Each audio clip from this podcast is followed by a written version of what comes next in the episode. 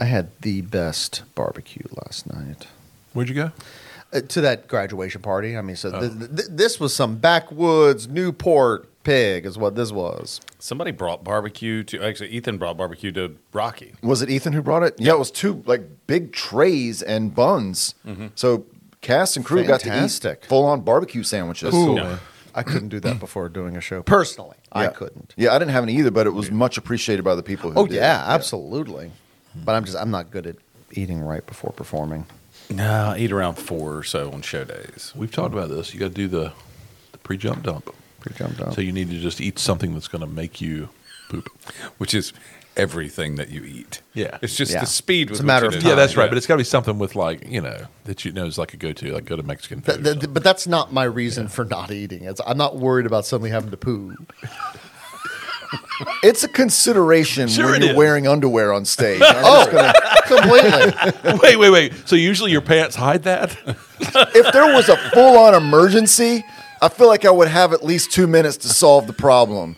Or- if I had a full on emergency right now, there is no hiding You it. have one less layer to take off. Let's talk about how much I don't think about these things. So, every night in Rock of Ages, there's a scene where me and Neil would go on stage uh, with our pants down, boxer shorts on stage, and uh, whatever our lines were. And then we, we make a joke and we go back across the stage. And every single performance, I never once thought in advance about having any safety measures Additional underwear. additional underwear, um, Biker a, shorts. a not penis access hole in the front.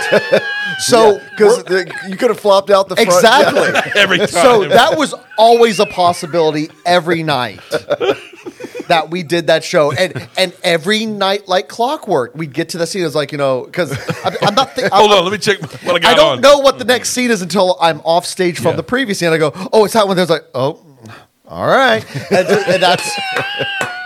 I never thought about it in advance enough. That is that is the one show that I've done where it never. I had to look at my script every time I came off stage because Yeah. it never made sense. It was all similar kind of scenes, right? Yeah, well, it's it's such a uh, a non-existent storyline, Mm-hmm. Yeah. particularly for our characters. I mean, there really is no Yeah. story. You're just out there bullshitting.